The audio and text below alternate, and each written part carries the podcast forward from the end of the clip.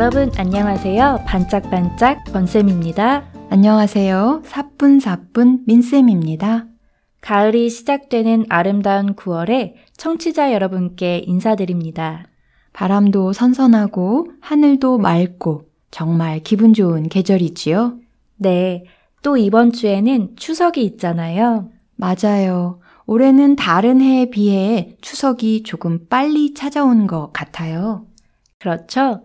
많은 분들이 고향에 갈 계획을 세우고 있을 거예요.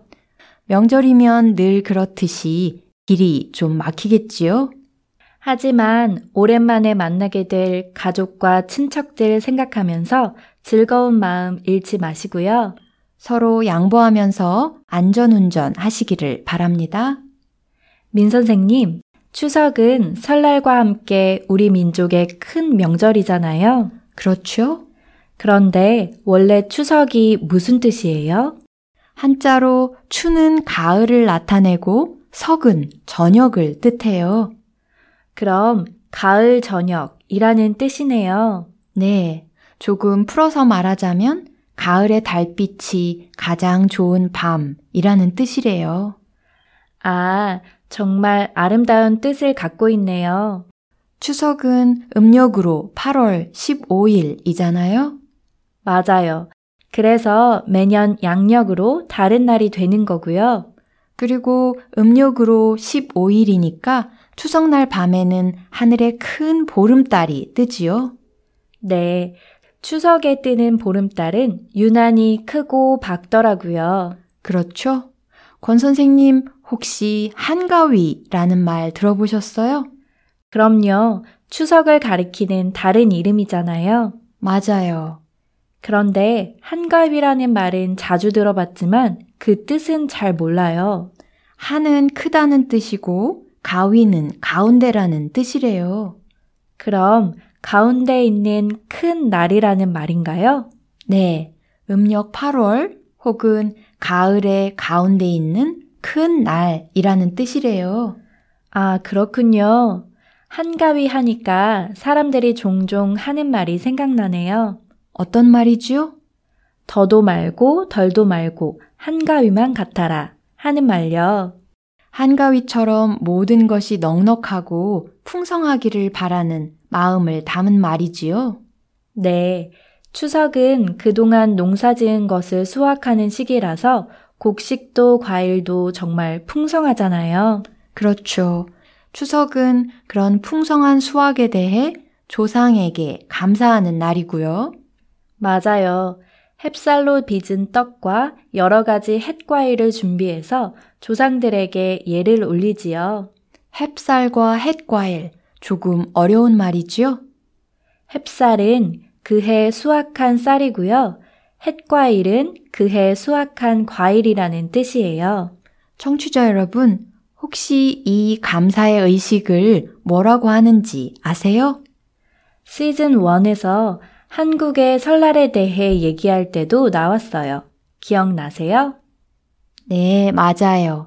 차례라고 해요.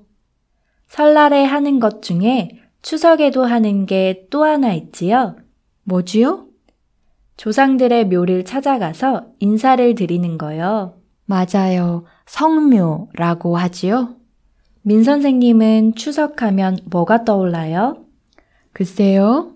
다양한 색깔의 맛있는 송편이 떠오르는데요. 반달 모양을 닮은 송편. 정말 쫀득쫀득하고 맛있지요. 추석에 송편이 빠지면 분위기가 안 나지요. 그렇죠. 그래서 한국 학교에서도 추석이 되면 꼭 송편 만들기 수업을 하곤 하잖아요. 맞아요. 권 선생님은 추석하면 뭐가 떠올라요?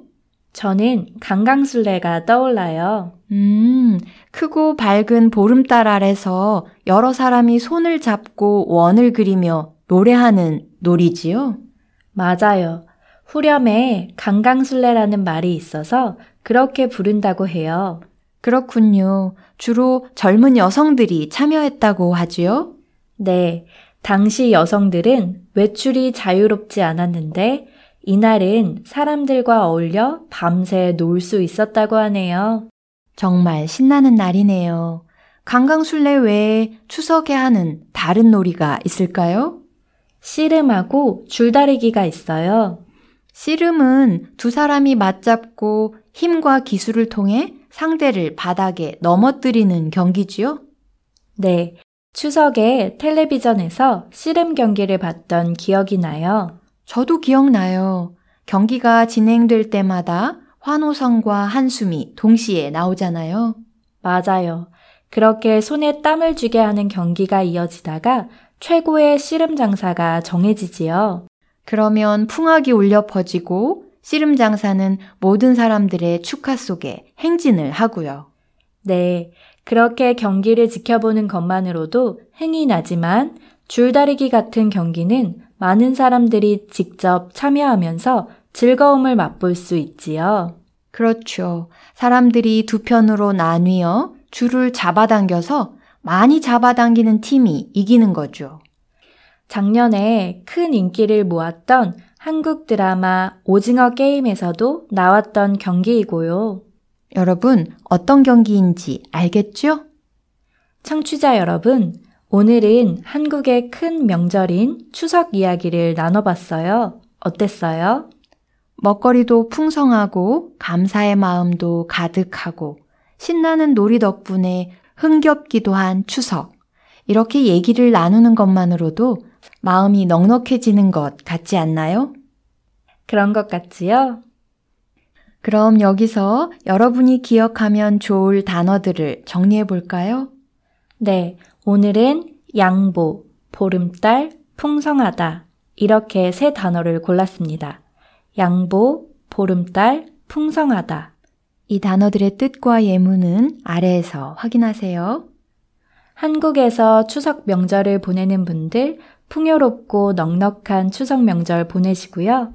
청취자 여러분도 더도 말고 덜도 말고 한가위 같이 넉넉한 한 주 되길 바랍니다. 저희는 다음 시간에 새로운 주제를 갖고 다시 찾아올게요. 안녕히 계세요. 안녕히 계세요.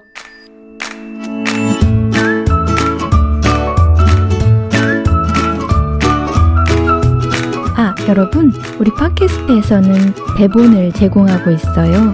필요하시면 대본 링크를 눌러보세요.